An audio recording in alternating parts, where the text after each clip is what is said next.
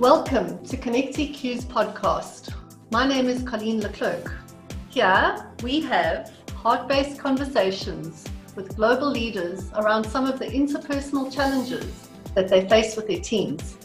Things that might be standing in the way of them achieving sustainable high performance and co creating consistent value with and for all their stakeholders. Important, yet sometimes tough topics like active listening, self awareness, presence, being mindful, building high quality connections, interacting with empathy and compassion, courageous conversations, slowing down or pausing to help respond rather than react, and taking time to reflect and re energize. Join us as we engage with these heart based conversations. I'm so excited to bring you this interview with Claude Silver today, who is the first ever Chief Heart Officer. As she says, leadership is about love, full stop. Love requires people. People need people that listen and then do something. And that's where she comes in. After nearly 20 years at numerous advertising agencies, building brands for Fortune 50 companies and partnering with clients she found her home, her true calling at VaynerX. Her success guiding client relationships, global brand strategies, operations, and management is driven by an abiding passion for creating spaces in which people can thrive. She is a sought after speaker and has featured on a number of podcasts. It's an honor to have you with us, Claude. Thank you. So, how do you help other leaders in leading with heart when they are mainly focused on task and results? Yeah, well, it's a wonderful question, and thank you for thank you for asking it, and thank you for having me. I really do think, in so many ways, it comes down to knowing yourself as a leader and what you're all about, and what you care about, and uh, you know why you are a leader. I mean, some I think sometimes people get placed into leadership positions and find themselves having to you know swim against the current if you will. And others of us know that we are leaders and we we migrate towards you know bigger bigger broader teams or leading uh, more challenging teams whatnot. So knowing what you're all about is i definitely think the first step. And so that takes a lot of self-awareness and an understanding of your own leadership style and what drives you and motivates you. And then i think once you can do that you eh, you know assuming that you want to be an empathetic leader and that's your purpose then you can remind yourself that it isn't about you ever. It's always about them. And that right there takes the onus off of you having to feel any way you know you don't you don't need to necessarily you know take things so personally because it's not about you. It's about serving others. It's a it's about giving to others and paving the way for others. That's oh, a wonderful frame for leaders to to use. How do you how would you help other leaders get into that frame when they've been so used to only striving for results and talking about listening. It's not something we learn at school. Um, and as you get older, I think it's harder to change. So, how do you help other leaders not only listen more deeply to themselves and others, but also get into the heart first frame with yeah. people they're leading? I go back to listening and listening to those leaders and the and their reason and their reason for being leaders quite frankly. What is it that they aim to do? Because if they you know again some some people find themselves in leadership positions and it is uh, an authoritative role for them and it makes them feel good because they have more stripes on their on their badge. But that's not what it's about. So reminding leaders that you know we are there to serve is very important. And to help leaders really kind of find their own path if you will. So it's not i get it. It's not easy. If you're a task based leader and you are all about the execution to switch a switch a you know flip and uh, flip a switch and all of a sudden start to care about your people but that's what it's about. That's how you're going to actually complete the tasks even with more efficiency. That's how you're going to bring the team together with camaraderie and and connection and a sense that everyone is playing a very necessary role that everyone matters. But the way to do that is to first work with those leaders and remind them that they play a very necessary role. You know you almost have to reverse engineer it. In order to get the leaders to be more heart based or more empathetic and and maybe potentially you know care more about their people or pave the way for their people i think we need to spend time with those leaders first. So it's a, it's um it's it's almost it's a dichotomy in a way. I don't know if you can necessarily you know flip that switch for a leader who hasn't been heart based or who doesn't even know about it or by the way was never treated empathetically or with heart i mean i think that's a huge task. So you really have to start with them. And their again their reason for wanting to be leaders and then migrate that into teaching them all about emotional intelligence and heart-based leadership um, and and working with you know kindness and recognition and um, meritocracy and giving their their people feedback and why feedback is so necessary. But it's it is a long it's a long thread that just can't be uh, it just can't be i guess it just can't be like that. I'd like to think it is but i recognize that um, that not everyone is uh, shaped in the same way. Right and when you talk about feedback i've heard in one of your your interviews um, feedback sometimes has such negative connotations and it's better to ask for um, permission to give observations on some some feedback. What what got you to um, come to that realization around feedback? Do you mean why sometimes I use the word observations and not feedback? Yeah. I do believe feedback has a negative connotation to it. Just like soft skills, same thing. I think oh, yes. skills are often, you know, that phrase oftentimes is is looked at as not as strong or worthy or important as hard skills feedback i think has now a, a negative connotation that i'm going to get in trouble i will be criticized it's not going to help me i'm only going to feel worse about my output um, those types of things and i think remembering that feedback is subjective. I'm giving you feedback based on what i see. I'm just one person. So when you do 360 when you do um, when you get different types of inputs from other people in a 360 form it's not as subjective just coming from me. Then it's based it's it's based on on 10 different people saying saying similar things. But those are observations. It's what i observe when i'm working with this person this is what i observe so it's a it's a different type of uh, verb i guess but it also feels um, the word observation doesn't feel as punchy. It doesn't feel as, you know, so potentially um, hard, if you will, you know. Yeah.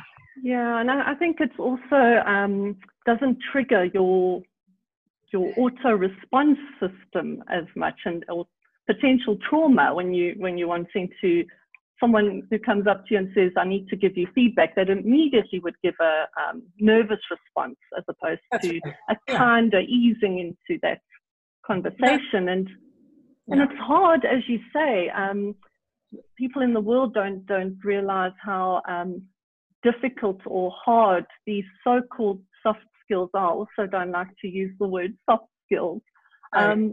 But this is where courageous conversations come in, and I've had a lot of, um, I've heard from a lot of leaders and the, the, struggle they have with having to potentially downsize or right size, and it's COVID related or, or, or not just a business decision.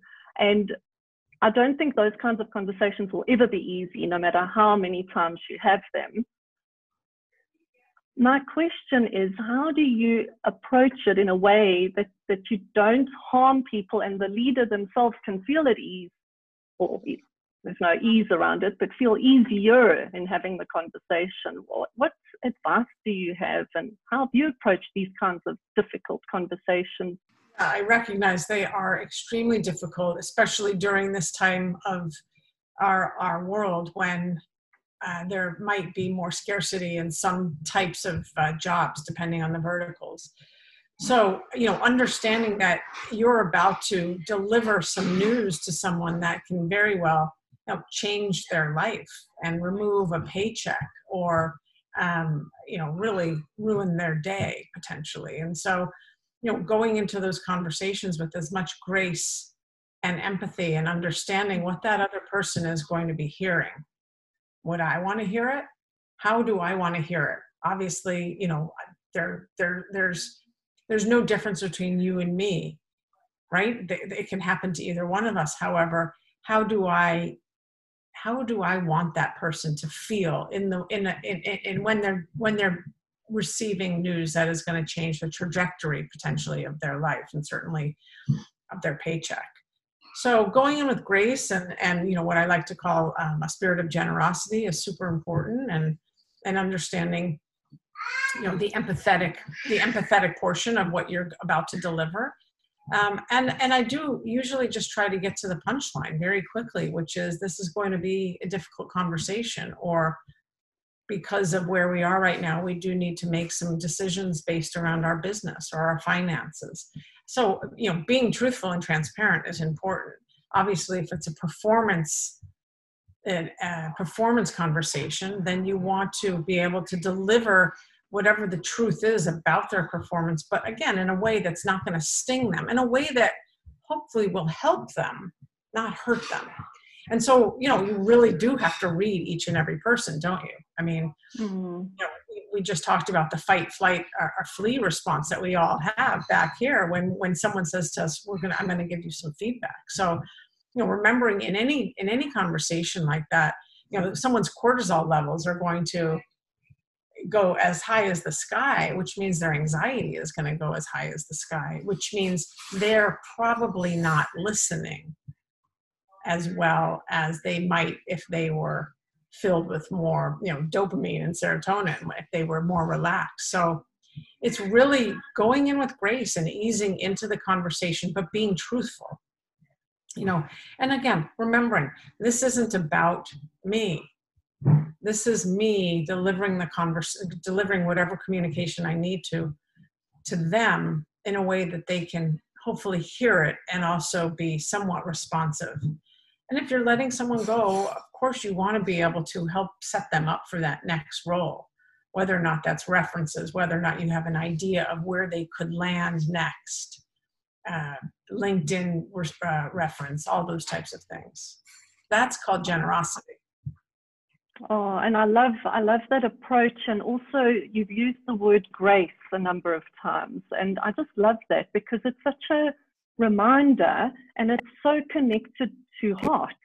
Um, it helps you move into the other space, um, and also figure out, you know, how would I like to feel in this? So it brings in empathy, and then allows hearing to to occur as well. So I love that grace is such a lovely word and verb when it comes to these heart-based conversations, which it's where courage is born in in the heart, right? So where it um, comes from, uh, the words. Yeah, exactly. Yeah. So. Um, so talking about, thank you so much. I'm sure that is so helpful for people who, who just need to hear this and be reminded of it. Um, and you being a leader who practices listening for a living, how do you help other people deepen their listening practice? Hmm. It's a great question. So I think the the way to do that is by first helping people find their way to holding space for others. Holding space being very mindful of what's going on in this relationship, this spatial relationship that you and I have. Making sure that the listening that we're doing is very active, mindful. I'm not waiting to pounce on you as soon as you finish that sentence. Um, and so the mindfulness not only is about you, but it's about me and how I'm hearing whatever it is you're saying. You know, and that's so important. Everything that we're talking about here goes back to the self-awareness that that we spoke about in the beginning, and acknowledging that none of these skills are easy. They take practice, and so you know, recognizing that you know, listening. It's an it sounds might might sound very silly, but it really is an honor to share space with someone, especially when they are sharing something that is sensitive or potentially um, you know weighty, has a lot of weight to it. And so active listening is really almost neutralizing the space that you're in so that it isn't full of triggers that we're not going to just like be defensive and ping pong with one another. That there's that there is room for you to communicate to me without me needing anything from that communication. This is about you. So it's called active listening, being mindful, really, you know, walking into the situation with, again, grace and openness and as much, um, I would say, vulnerability in terms of like willingness to participate in that conversation. Wow. I didn't leave enough of a pause. I let a wow out. so it is difficult. You know what I'm saying? Yeah, yeah, yeah. You it is I... difficult, and um, even in the in the coaching world, um, it takes practice. I often say I can only take my clients as deep as I'm willing to go myself, and how else would you know how difficult it is if you don't enter into or turn toward the practice? So I think it's a lifelong skill, self awareness, yes. mindfulness, deep um, active listening, um, and, and empathy. I think the world needs it more now than ever. That balancing yeah. care with candor. I think um, you're right. I, I agree. I also think there's um, um, a need for validation in communication. So whether or not you agree or disagree with what that person's saying, making making them feel heard. So I get it. I hear you. Those types of words and phrases are very helpful to know so that person knows you're tracking. You haven't, you know, left the conversation or daydreaming about you know the ice cream you're going to have for dessert or whatever. You're you're uh, you're you're with them. You're tracking. I'm here. I'm here with you. And it does take a, a, a very big bite size of courage and candor to have these conversations and it's easier sometimes at work than it is personally isn't it you know in in relate in your own personal relationship Absolutely, because that brings a whole new different level of vulnerability because you, at times, especially when you're triggered, you don't want to go into that space, you know, yeah. you want to not have the conversation. And that is where I think the courage comes in, where you actually need to notice that and then turn toward it, especially in the, in the personal space. But in the workspace, now that we are everyone has just gone onto video conferencing, um, I'm imagining it's even more difficult to have these kinds of conversations via technology rather than, than in the room. What would your just closing thoughts be on, on this conversation around that? Well, they need to, they still need to take place. And so it is, it does take a, um, an extra dose and an extra effort of listening because I'm not with you, so I can't really read you as well as I would be able to if we were sharing physical space with one another.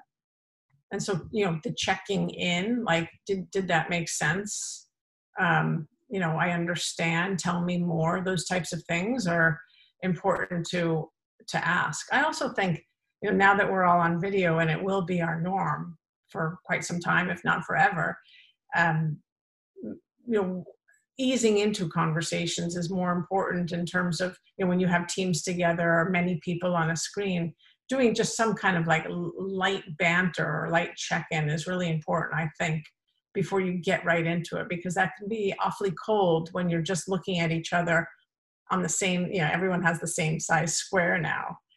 So um, I, I, do think that the active listening is more important than ever and and that takes all of us slowing down just a tiny bit to make sure that we're checking in and and connecting. It's it's it's challenging. It really is. So you know no i don't think anyone's got it right.